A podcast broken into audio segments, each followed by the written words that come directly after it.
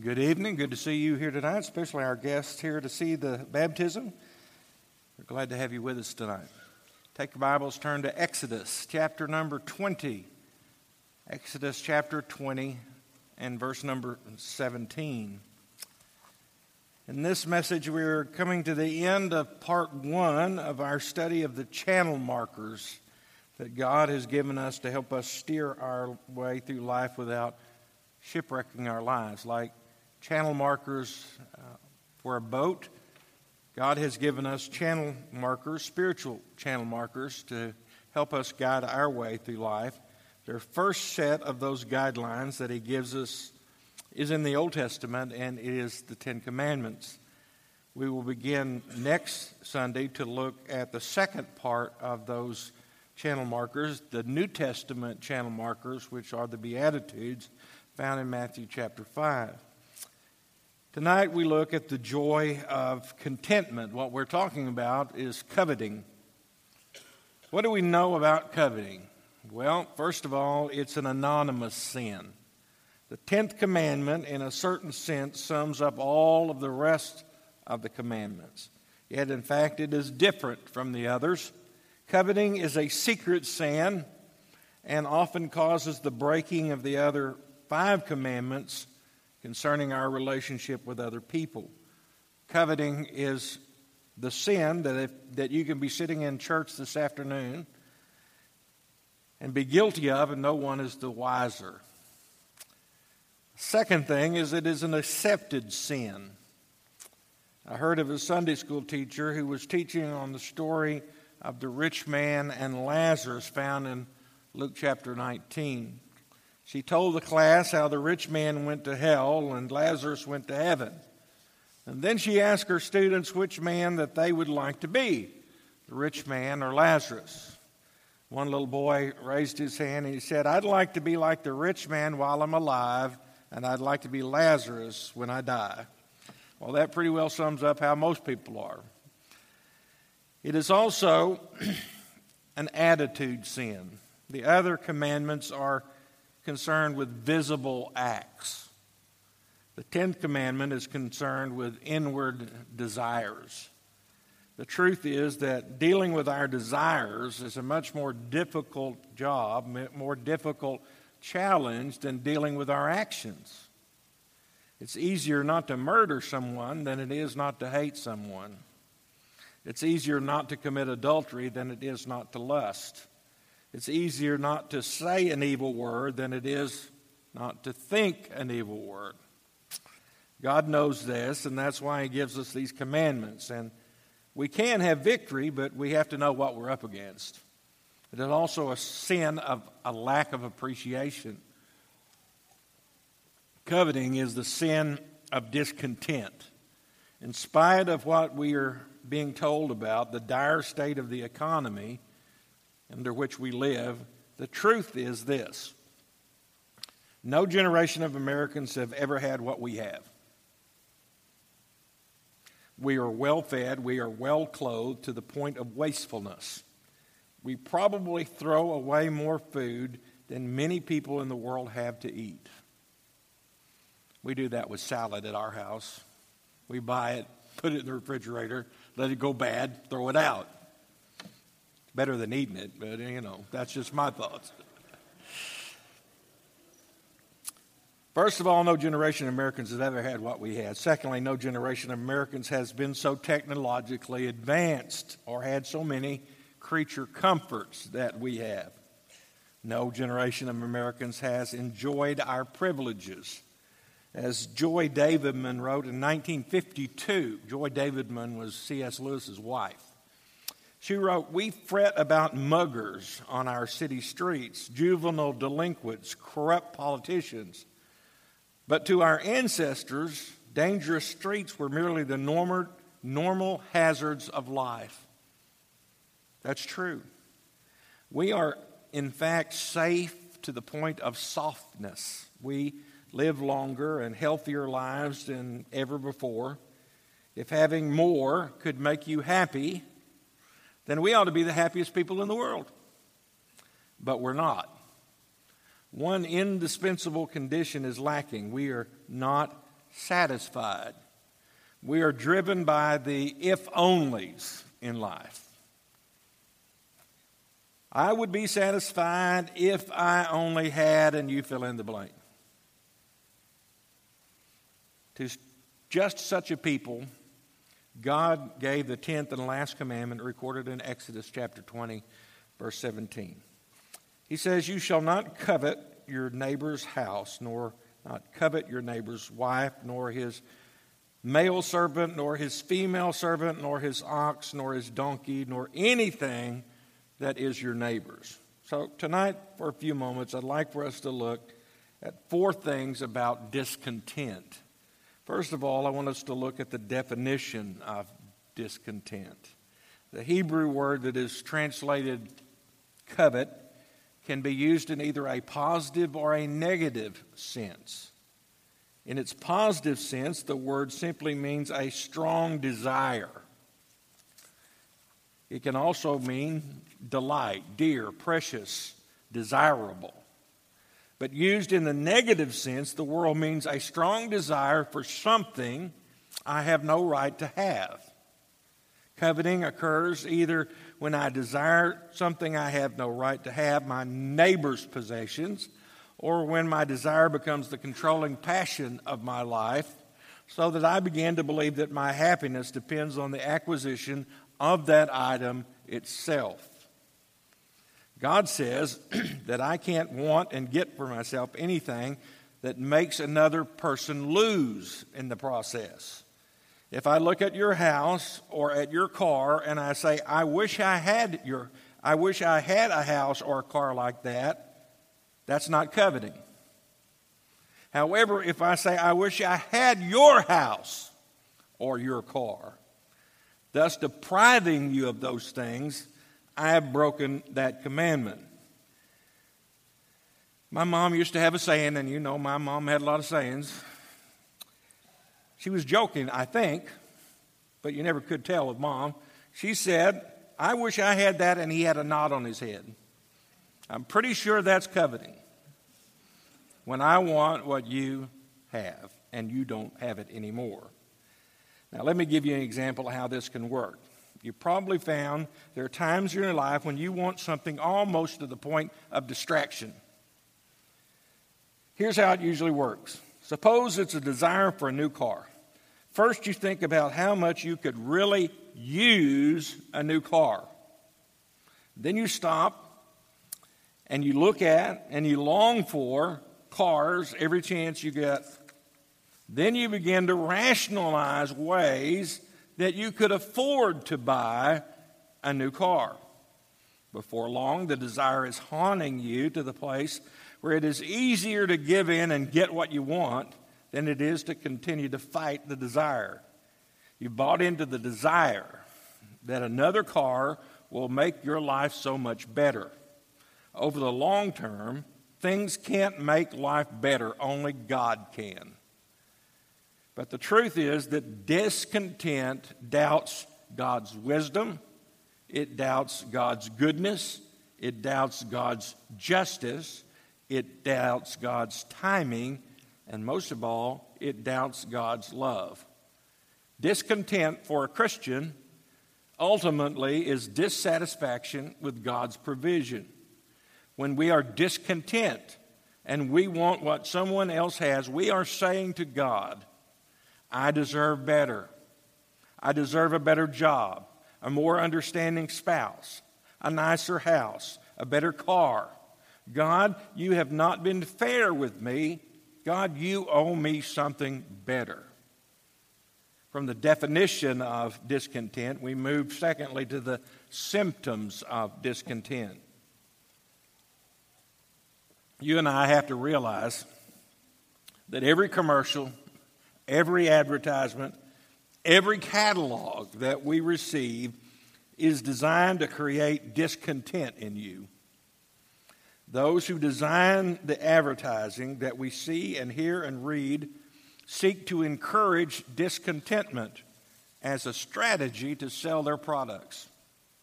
Their job is to create a desire in you for their product. If they can get you dissatisfied with what you have, then they stand a better chance of selling you what they have. Whether you really need it or not is immaterial. Unfortunately, they are far too successful. We live in a society literally flooded with goods and gadgets.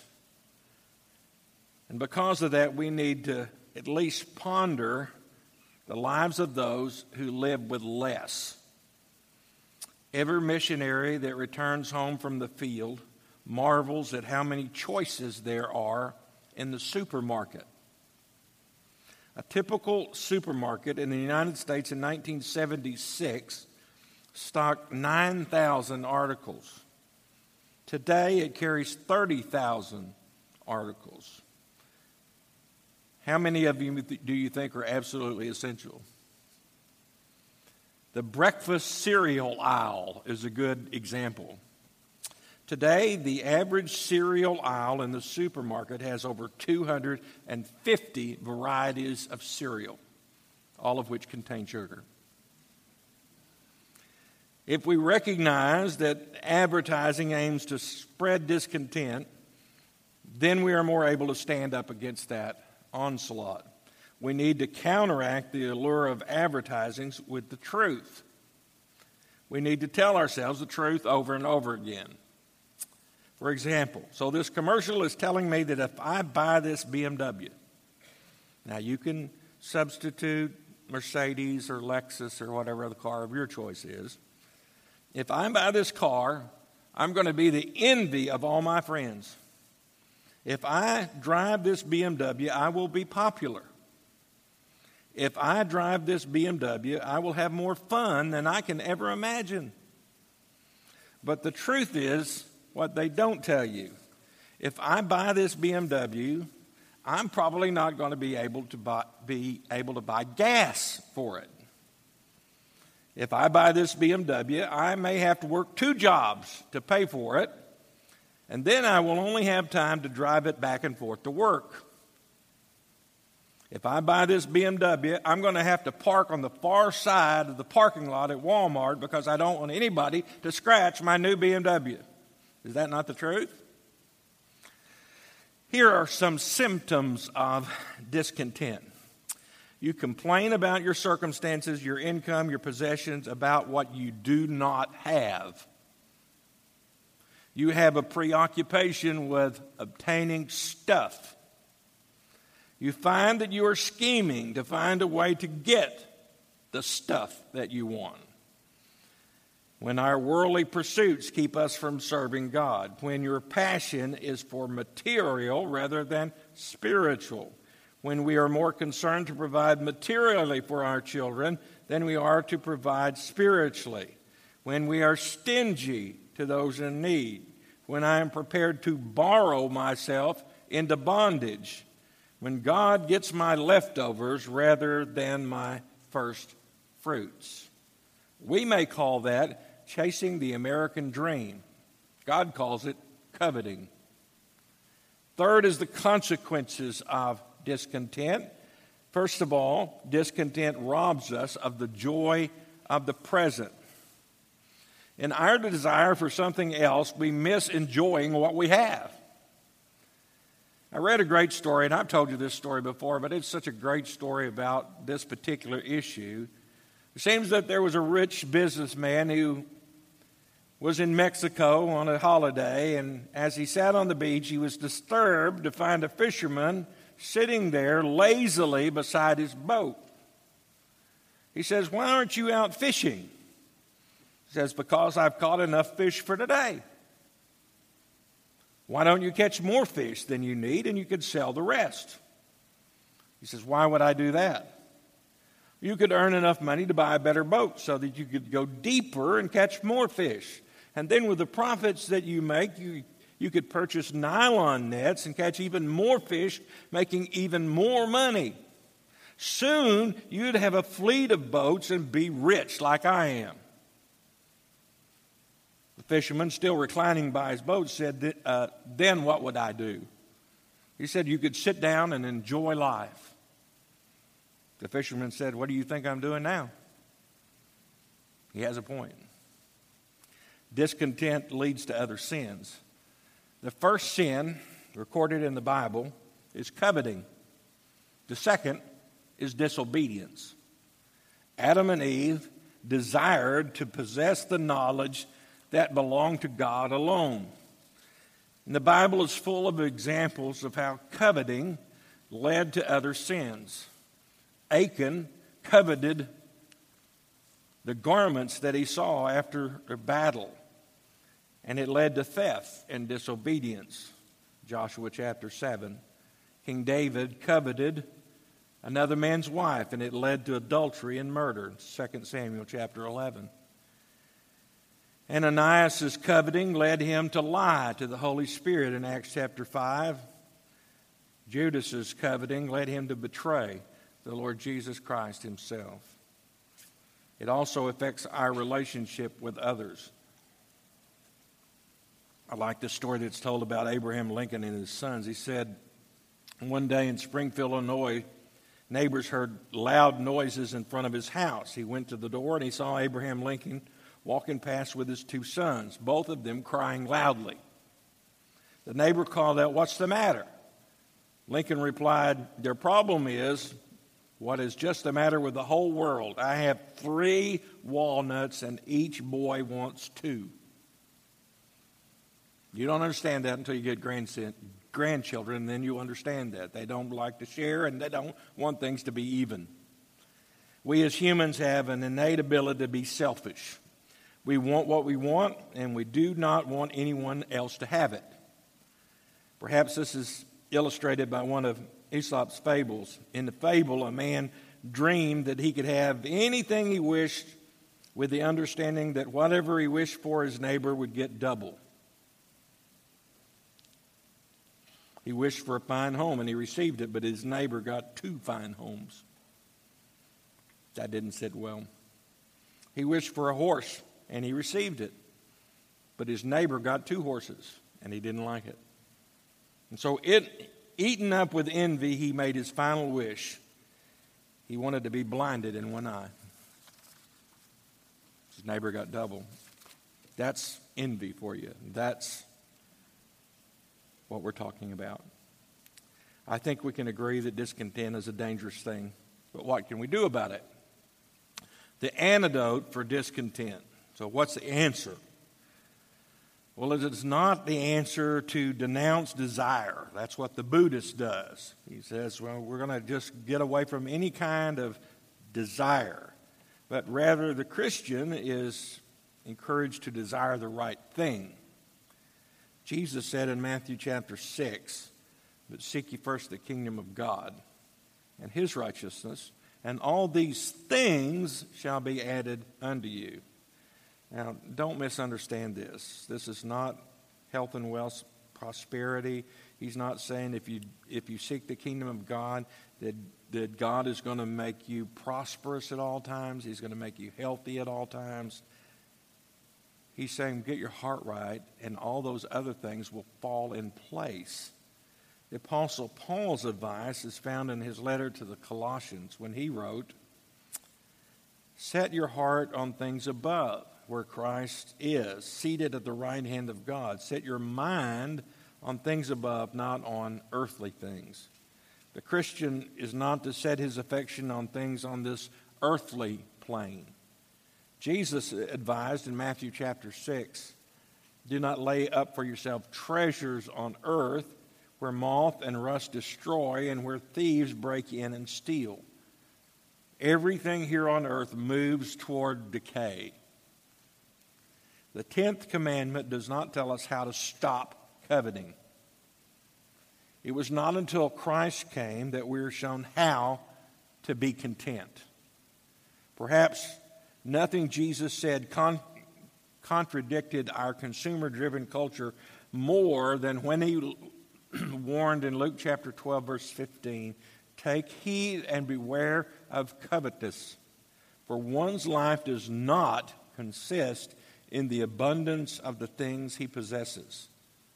Jesus warned against coveting because he knew it would only destroy character and happiness. Covetousness will always lead to sin.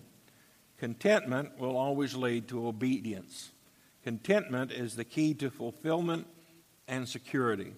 Paul gives a picture of this contentment, of his own contentment, in his letter to the church at Philippi when he wrote, "Not that I speak in regard of need, for I have learned in whatever state I am to be content." Notice he said that contentment was a learned process. We learn how to be content. He says, "I know how to be abased. I know how to abound. Every, everywhere in all things I have learned both to be full and to be hungry, both to be abound and to suffer need." Like Paul, the contented person recognizes that God has given them not only everything that they need, but he has in fact given them more than they deserve. Look at what God has already given you. He has given you life. He has given you the air that you breathe. He has given you food to eat. He has given you a place to live. He has given you health. He has blessed you with forgiveness and salvation and the promise of eternal life. So the choice is ours. We choose to be content or we choose to be discontent. We choose to be happy or we choose to be dissatisfied.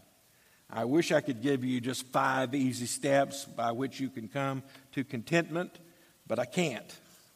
It will be a struggle for us all of our lives to remain satisfied with what God has given us. But there are some things that we can do, and I want to give those to you now. First of all, make it a point to notice the things that you have. Instead of always noticing what you don't have, take a moment and notice what you do have.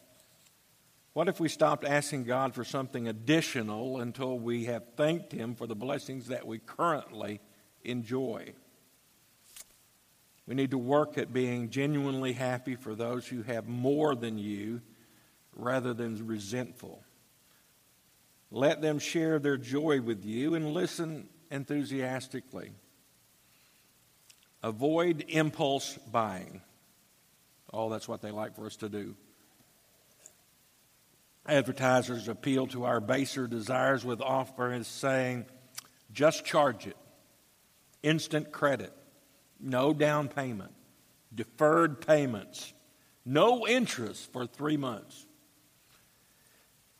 We just need to take the time to determine whether we really need something and whether or not our resources may not be able to be invested in that way. Don't measure yourself by what others have. Different people have different needs. What may be a necessity for someone else may be an unnecessary extravagance for you. And work at becoming aware of how often you say you need something.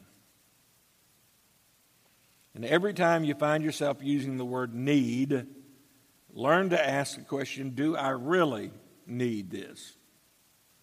I have discovered that most of the world gets by without the things that we as Americans consider absolute necessities. Our needs are probably not as great as our desires. And until you travel to a third world country and you finally realize everybody in the world doesn't have what Americans have. Everybody in the world doesn't have electricity, much less air conditioning. Everybody in the world doesn't have the luxuries that you have that you consider a necessity. I consider air conditioning a necessity, don't you? It goes out, I, I don't know what to do. It's hot. And most of the world doesn't have that. What we have are luxuries, not necessities. If after hearing the teachings of the Ten Commandments you are convicted by how far you are from the standards of a holy God, good. Because that's what the what the Ten Commandments are supposed to do. That's exactly what God desired with the Ten Commandments. The Ten Commandments were never given as a way to save a person. The Ten Commandments were to show a man how far he was from God's standards and how much he needed a Savior. The Old Testament saint was saved by faith in a future sacrifice for his sin. And in the New Testament, an individual is saved by faith in a past sacrifice for his sin. But salvation in the Old Testament and salvation in the New Testament are the same. By faith, through grace. No one ever was saved because they earned it or because they kept the law. The genius of the Ten Commandments is not that God gave them. The genius of these channel markers is that when we take them seriously and we follow them, something surprising happens to us. We find ourselves living life in the presence of God because they exist to reveal God to us. Let's pray. Father, thank you for each one that's here tonight. I appreciate their faithfulness. And I pray that uh, as we turn this time over to you, that if there's one here that needs to make a decision for you, or if there's one here that realizes that they've never truly been saved, then I pray that they'd understand tonight that salvation is available, that Jesus has already done everything necessary for them to be saved. He went to the cross and he paid for their sins, all of their sins, past sins, present sins, future sins. But it is a free gift, and it is a gift one must receive. God, we recognize that you don't pressure anybody, but you invite everyone. And so tonight, Lord, if there's one who needs to receive that, I pray that you give them knowledge that they need to move forward. They need to repent of their sins. They need to pray and ask Jesus to forgive them their sins and to become their Savior. For those of us who are saved, we pray, Lord, that you'd help us to be more faithful in carrying out our duties, that we would look at those channel markers that you've given us in the Old Testament as we look forward to those channel markers in the New Testament to help us guide our lives and to keep us from shipwreck, from destroying ourselves, going astray. We ask these things in Jesus' name. Amen.